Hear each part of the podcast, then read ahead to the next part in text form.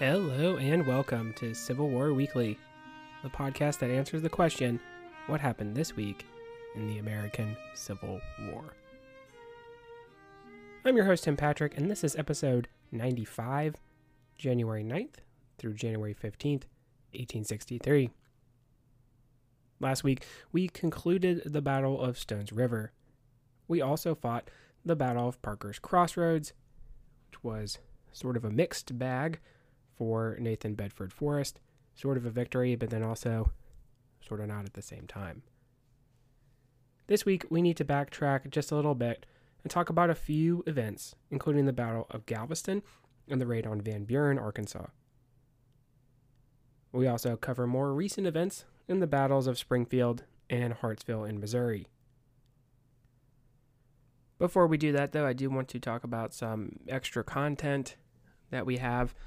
We've been mentioning the second part of the two part Gods and Generals movie review that's posted on the Patreon. And then actually, we've done a little bonus uh, Patreon episode this week that ties in very well with Fredericksburg.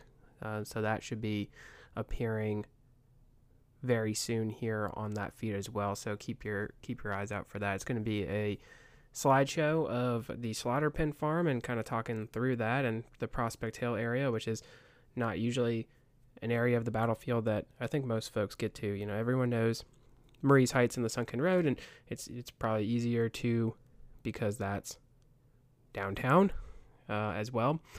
Uh, so if you're in the city of Fredericksburg, uh, you're you're pretty much right there, right?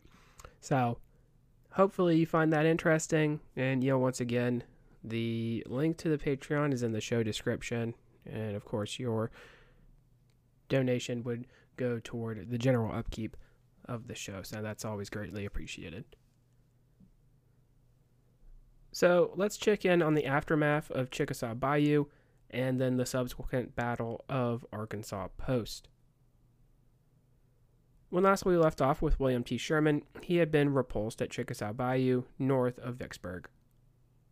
This move had combined with Grant's failure to move overland to put pressure on Vicksburg and Jackson, pulling troops away from their defenses on the key river city.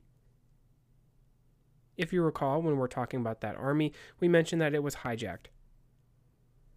Command for that, some 30,000 men, was originally belonging to John McClernand but due to some messaging errors that were intentional on the part of Grant and Halleck, Sherman left without McClernand. You see, as we may have stated in an earlier episode, McClernand had the ear of the president and was angling for his own independent army command. When we say that, though, uh, McClernand was not necessarily a friend of Abraham Lincoln necessarily, uh, but he was a very powerful political character that Lincoln needs to keep happy. So, certainly, there would be that angle that his administration would have to deal with. As it was, though, he would be placed in Grant's department, so not independent, but it would make him the superior to Sherman. You can imagine when he reunited with Sherman, he was not too happy. But Cump would make good on ceding command, although he complained about how McClernand was not the right guy for the job. He was political and obviously a glory seeker so that he could have that star on the rise. Something that we see throughout all kinds of examples in American history. You do well on the battlefield. Zachary Taylor comes to mind, William Henry Harrison comes to mind. That might lead you to the White House. Even a more recent example would be Dwight Eisenhower. While Chickasaw Bayou did not work, there was another target that could potentially be in the crosshairs. Sherman had already pondered taking this shot, so while he was relegated to Corps Command along with his pal Morgan, they would scheme along with their superior about capturing Fort Hindman at a place called Arkansas Post, which was the site of the last skirmish of the Revolution, meaning that the post has been around for a long time. Fort Hindman was a square fort surrounded by a ditch. Now, remember, Thomas Hindman did a lot of good for the Confederate defense of Arkansas, so the fort bared his name, although it was ordered to be built by Theophilus Holmes. Fort Hindman was important because it sat on the Arkansas River, which flows through Little Rock and into the northwest of the state. The same river flowing through Van Buren and Fort Smith. It also is where the White River meets and an important road to Little Rock, adding to the significance. Confederates were able to use the fort as a base to raid on the Mississippi River. Reportedly, a Union supply vessel had been captured and taken there. A potential hideout for river pirates, as well as a choke point on the Arkansas, meant this would be a prize worthy for some recognition. Only 5,000 Confederates under Thomas Churchill defended the fort, so for a 30,000 man army, along with reluctant naval support from David Porter, that would be potentially enough to do the job. Porter, surprisingly, also did not like McClernand, setting up a common theme. Most of the troops from the southern perspective were converted cavalry with carbines and weapons not suitable for longer range warfare, so the odds were good for the North. January 9th would see the Union forces begin landing ground troops. Churchill had sent men north to establish a line directly in the route of march for the Union attackers. The plan was to potentially flank this position, but the move was not necessary, the Confederates pulling back down closer to the fort. There, they would establish a line of breastworks extending to the west, blocking the approach of the Union forces. Their flank would be protected by Post Bayou, January 10th would see the 13th and 15th Corps getting into place to assault the rebel works. In the meantime, Porter would send his fleet to pound the rebel guns directly in Fort Hindman. The USS DeKalb, Cincinnati, Louisville, Lexington, Rattler, Glide, and Monarch all steamed forward to deliver a barrage on the rebel guns. Their efforts on the 10th effectively silenced the artillery in Fort Hindman although the Confederates were able to return fire somewhat effectively, inflicting a handful of casualties and some damage on the Union warships. At one point, the USS Rattler was stuck, with both the DeKalb and the Cincinnati having a handful of casualties. Both sides would talk about the ferocity of the cannonading. For the Confederates, they would mention how powerful the more numerous Union guns were. One account would state how a rebel comrade was torn in half by Federal shells. Likewise, a member of the Union River Fleet would mention how the Confederates were able to fire directly through a porthole. The end of the 10th would see Sherman's men on the right flank, while Morgan's corps aligned on the left. An additional Union unit was set up on the Stilwell Peninsula, across from a bend in the Arkansas River. January 11th would see a more general assault by the federal forces, although it would start later in the day, around 5 p.m. Sherman's division under Steele would send brigades under Charles Hovey and John Thayer in the assault on the left flank of the Confederates. Facing them would be a mix of Arkansas infantry and Texas troops under James Deshler. Charles Hovey was a Vermont native and Dartmouth graduate who worked as a principal before the war. He would be wounded in the arm during the battle and discharged in 1863 as a result. James Deshler was an Alabama native who had attended West Point and saw action on the frontier. He will go on to command troops under Cleburne, but will be killed at the Battle of Chickamauga later in 1863. The final brigade was commanded by Dunnington, who was actually a Confederate naval officer and would not surrender to the infantry after the battle as a result. Thayer and Hovey would not see success in attacking Deshler. Brigades from David Stuart's division of Giles Smith and Thomas Kilby Smith would fare no better. Of Morgan's men, A.J. Smith's division would attack nearer to Fort Hindman a brigade under Stephen Burbridge would be enfiladed by the Confederates in this assault. Their loss would be some 349, almost a third of the total casualties. Peter Osterhaus would add in regiments in a direct move on Fort Hindman, but would be repulsed as well. All along the rebel line, there was bending, but it did not break. the Union assault being described as an irresistible thunderbolt. It was at this point where white flags would appear in the southern breastworks. This has been controversial, though, because Churchill would deny having ordered a surrender. At the time, some Confederate officers refused to believe it and fought on. At a certain point, though, the surrender became real. Some of the men had already stacked arms in defeat. With that, the Battle of Fort Hindman, or Arkansas Post, was over. I think it is interesting because the Union attacks were very similar to those at Chickasaw Bayou. While the number difference was greater in this case, they were unable to break the enemy. It was not until the Southerners threw up white flags that there was a decision in the battle. While some Confederates may have escaped toward Little Rock, the casualties are sometimes listed as a total of 5,000, while only 60 killed and 80 wounded, the rest captured. Union losses were a total of 1,092. John McClernand would reportedly exclaim, Glorious, glorious, my star is in the ascendant. Grant, on the other hand, would not think the star was going anywhere. He considered the attack at Arkansas Post unnecessary and recalled McClernand back into Corps command. A move at Little Rock had been the next design phase in the operation, but there would be none of this for the Union Army of Mississippi.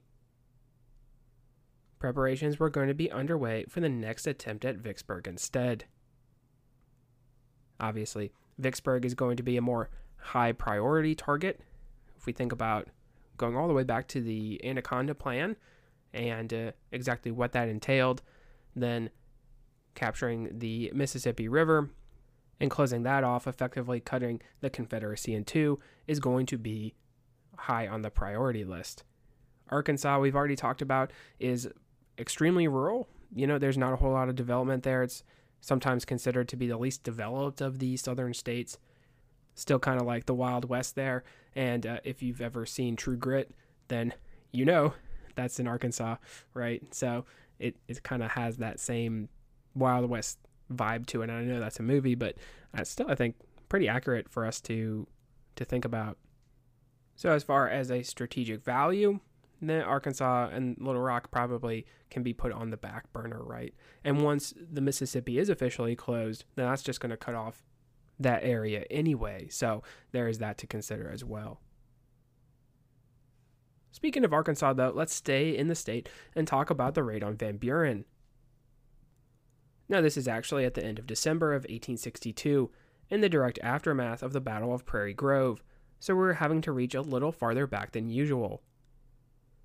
Remember that although Hindman ended up having a good showing against Blunt and Herron at Prairie Grove, he ended up retreating to Fort Smith and the Arkansas River. James Blunt and Francis Herron would decide to pursue the rebels, who had left only a regiment each of cavalry and infantry to block the Federal approach. These were dealt with easily, and the aggressive Blunt would be able to storm cavalry into Van Buren and capture the town. Three steamers were captured with their supplies and wounded. Hindman had given orders to destroy supplies and buildings in Fort Smith if necessary to prevent Union capture. Because of the quick strike at Van Buren, Confederate forces did carry out these orders, burning stores and wharves, adding to the calamity. Blunt and Herron would hold a military parade the day after the raid on the 28th to celebrate their success and show off for the civilian population. They would withdraw further north, which is the final conclusion to the Prairie Grove campaign having officially come to a close. And it's definitely a campaign we can chalk up as a Confederate defeat. We don't have to go too awfully far back for some events in Galveston, Texas. A couple of episodes previous, we had the Union capture of the town by the Navy. This had been successful following a demand to surrender earlier in the year. Galveston was a prosperous port city, important to the exporting of cotton, so obviously it was a target for the Federals and something Confederates wished to potentially get back in their possession. Before the war, it was considered that the city was growing by 50% per year due to the cotton trade. Obviously, too, something to think about is that as the Confederate ports sort of get picked off one by one here, having somewhere for blockade runners is going to be important as well. A fleet of Navy ships occupied the harbor under the command of William Renshaw. Additionally, there were about 260 infantrymen in the town itself from the 42nd Massachusetts. On the Confederate side, John Bankhead Magruder had taken control of the department.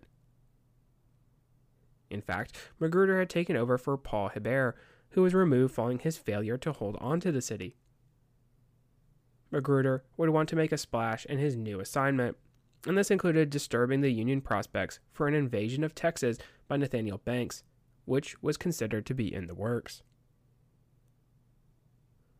Having too few men, Magruder would hijack Sibley's Texas Brigade, which had been ordered to Louisiana to assist Richard Taylor in the defense of that state. Francis Lubbock, the Texas governor, would concur that there needed to be an effort to secure his state.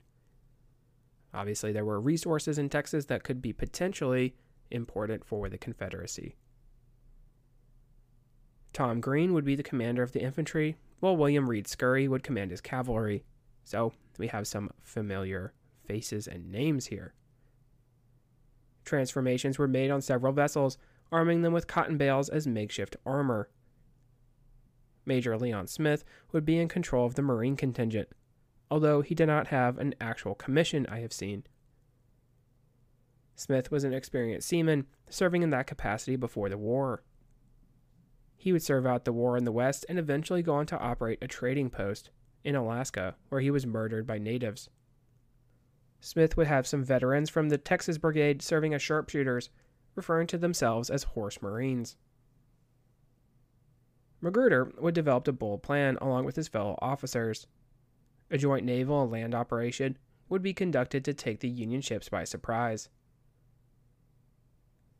With pressure applied on the landward side, two cotton clad vessels reinforced with bales to protect from enemy fire would sail into the enemy rear in an attempt to capture the Union ships.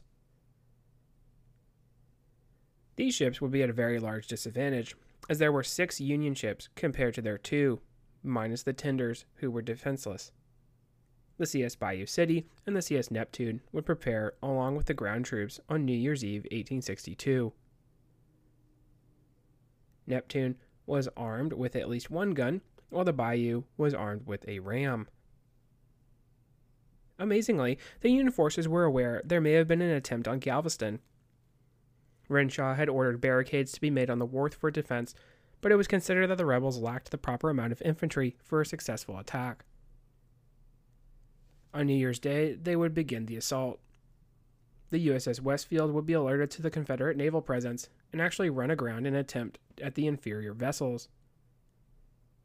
Confederate infantry would move across a railroad bridge to Galveston Island, engaging the rookie Union infantry. A major problem for the ground troops was that although there were only 200 some infantrymen, the six ships did have cannon that was sufficient enough to outrange anything the rebels had. There was an interesting attempt to wade through the shallows and storm the ships, but their boarding ladders were not tall enough to reach. Likewise, the ladders were not tall enough to span onto the wharf. Union cannon would rain down shot and canister on the Southern infantry, forcing them to retire out of range. There's actually some accounts that I saw from members of the assault party that uh, went up into the buildings, and the return fire was so great that they write about um, just how unnerving it was and how they uh, beat a hasty retreat uh, when the order was given. After the failed assault, the U.S. Navy ships would then spot the cottonclads, disabling the CS Neptune before it could ram and board any of the vessels. Even though they sank, the water was shallow enough so that sharpshooters stationed on the vessel could still pour effective fire, clearing the deck. While not a direct blow, the Neptune had struck a glancing blow, and it had disabled the anchor apparatus, releasing it and the associated cable, so the Harriet Lane would run aground. the CS Bayou City would successfully board the USS Harriet Lane, capturing the ship using a corvus, which was an ancient method for boarding, lowering a large platform onto the enemy. Leon Smith would lead his contingent onto the enemy vessel. Tom Green was instrumental in rallying his men, especially in the face of additional naval support coming in the form of the USS Owasco. A lull in the fighting would produce demands of surrender on behalf of the Southerners, sort of a ruse given the circumstances, but it was considered that perhaps the Bayou City was a legit ironclad ram. And if that was the case, it would certainly be a problem for the ships that were stationed there at Galveston. Preparations were made to withdraw, the infantry on the wharf surrendering. Renshaw was still aboard the USS Westfield, which had run aground earlier in the fight. Rather than surrender the vessel, he would seek to destroy it. During this operation, Renshaw and 12 of his crew were killed when he returned to the ship, concerned at the lack of an explosion, which, unfortunately, was only delayed. The Union ships Clifton, Owasco, Coryphaeus, and Sachem would all escape out away from the port despite continued demands for surrender. Confederates did manage to capture some 700 tons of coal and a large quantity of potatoes, as well as a handful of vessels, including, of course, the USS Harriet Lane. I've seen some estimates giving the amount of Union casualties as high as 150, which excluded the amount of men captured from the garrison. 26 Confederates were killed, with 117 wounded. Magruder would try to increase his prestige by setting a trap for U.S. Texas cavalry arriving with the intent on raiding into the state interior, but the ruse failed and the regiment was able to escape. On the 11th, a new federal squadron would arrive to take Galveston back into Union hands. The commander of the venture was North Carolinian Henry Bell of the USS Brooklyn, but he would spy a sail on the horizon as he approached. Dispatching the USS Hatteras, a six gun sidewheeler, he would be alarmed when that vessel was mauled. The sails belonged to the CSS Alabama, and her captain, Raphael Semmes, wasted no time in destroying the enemy vessel. Bell would call off the attempt in another setback for the Union. Galveston would be in rebel hands for the remainder of the war until Kirby Smith's surrender to Gordon Granger in June of 1865. Following the surrender, Granger would announce the emancipation of the former slave population for the state, this day becoming known as Juneteenth. Sibley's men had been needed in New Iberia, where there was a federal incursion up Bayou Teche a route to get further inland from New Orleans toward Port Hudson and Vicksburg, which we will talk about in a future episode.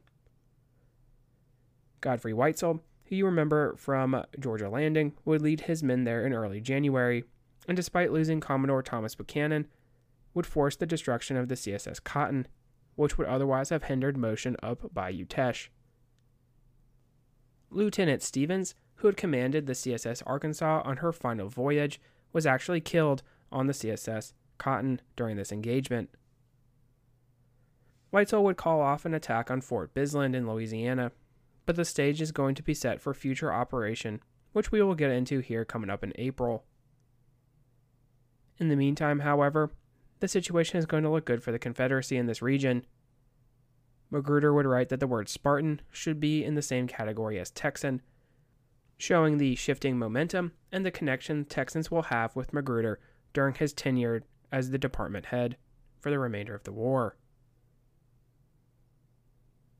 I know we are going to do a little jumping around here, but I also want to cover John Marmaduke's raid into Missouri. After the withdrawal of Hindman and the raid on Van Buren, there was an effort by the Confederate cavalry commander to make sure the Federals did not advance deeper into Arkansas, or even divert troops back into Missouri. We have already highlighted in our episodes on Pea Ridge and Prairie Grove how complicated the supply situation was in this theater. The Union had a depot of supplies stationed at Springfield, the Confederate capture of which would be a real score. Now, Springfield had been under federal occupation since 1862, the town actually being cleaned up by the Northerners after the rebel occupation. Wounded from all three of the major battles in the area had been sent to the Missouri town, showing exactly how rural and important the settlement was.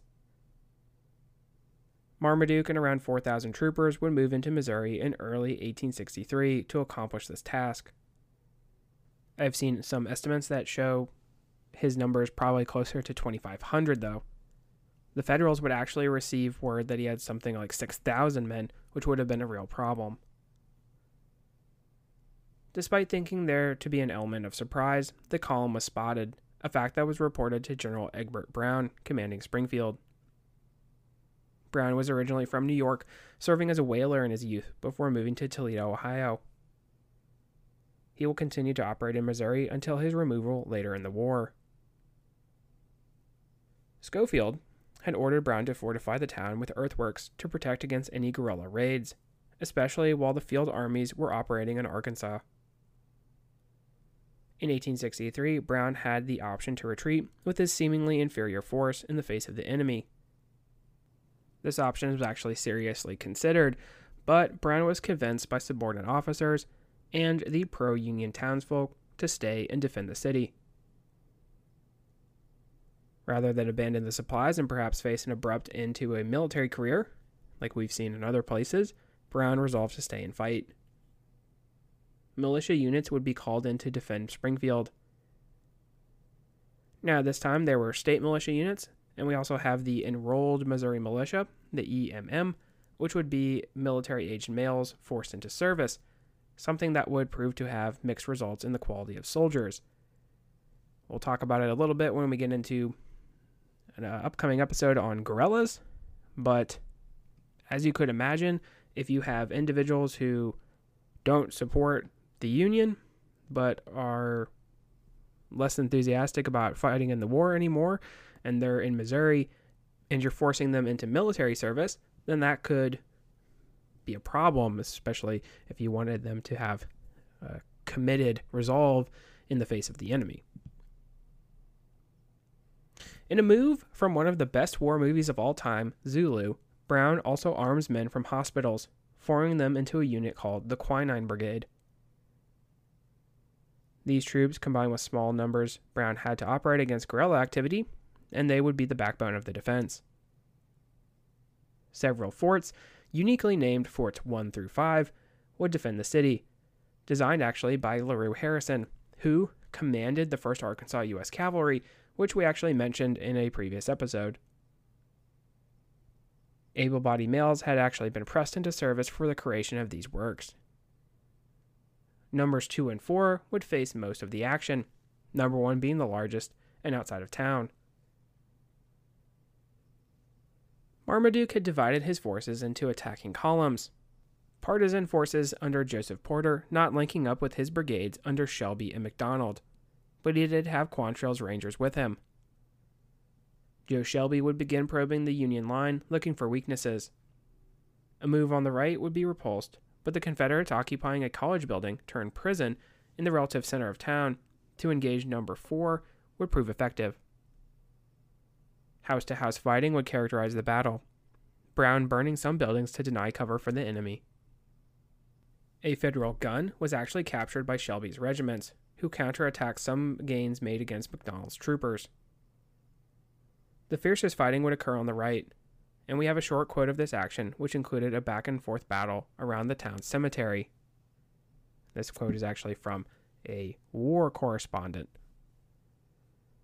The fight now became general, the principal fighting was west of the fort, near the college formerly used as a prison. This college is of brick and is surrounded by a stockade. The rebels obtained possession of it and found it almost as safe as a regular fort. They also stationed themselves in houses. Our men were in and behind other houses. Some of them lay behind fences. The firing was constant. Our organization seemed to be at an end.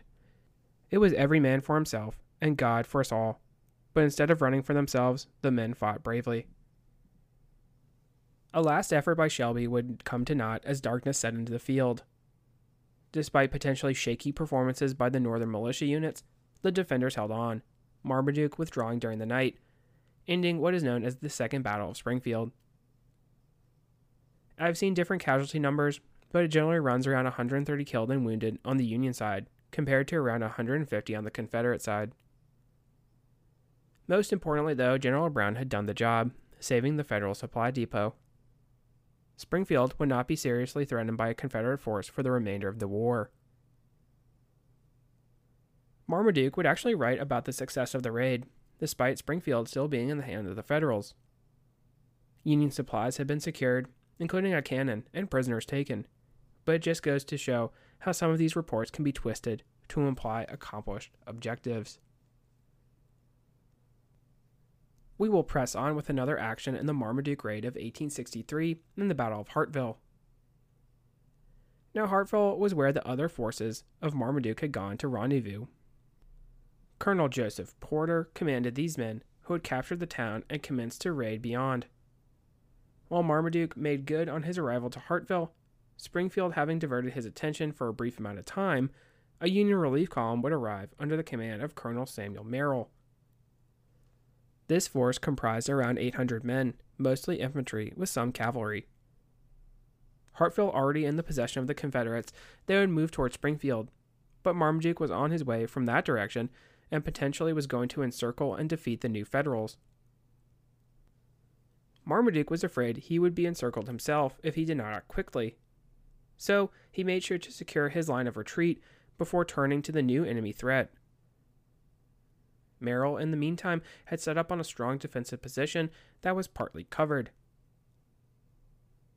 Shelby and Porter would assault the concealed Union line unsuccessfully.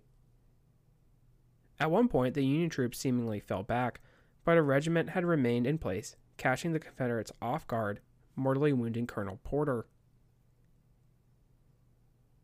Marmaduke was satisfied with not taking the enemy position and withdraw back into Arkansas. Merrill would also retreat, not pressing the Confederates.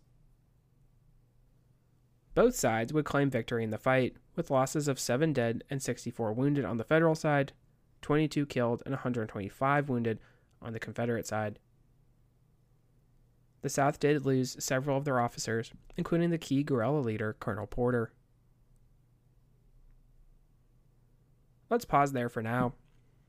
We had a very busy week. First, we had the Battle of Arkansas Post, which had some redemption for Sherman's forces after Chickasaw Bayou. We had a raid on Van Buren, Arkansas, which closes out the Prairie Grove campaign. Galveston has been recaptured, and John Bankhead Magruder will likewise also receive redemption in the process. If you recall, Malvern Hill does not go particularly well for John Bankhead Magruder, so he is seeking to sort of clear his name and get some vindication there. So he does in the capture of Galveston. And he's going to hang his hat on that for the rest of the war. John Marmaduke raided into Missouri and was turned back both at Springfield and Hartville. Next week, we need to talk about the real conclusion of the Fredericksburg campaign in the Mud March, and in the process, say goodbye to Ambrose Burnside as commander of the Army of the Potomac. If you like what you hear, please make sure to leave a review. Posted in the description should be a link to the website as well as Patreon and Venmo information. Support for the general upkeep of the show is greatly appreciated. Once again, feedback is welcome. Questions, comments, concerns. The email is cwweeklypod at gmail.com. Thank you all so much for listening and have a great week.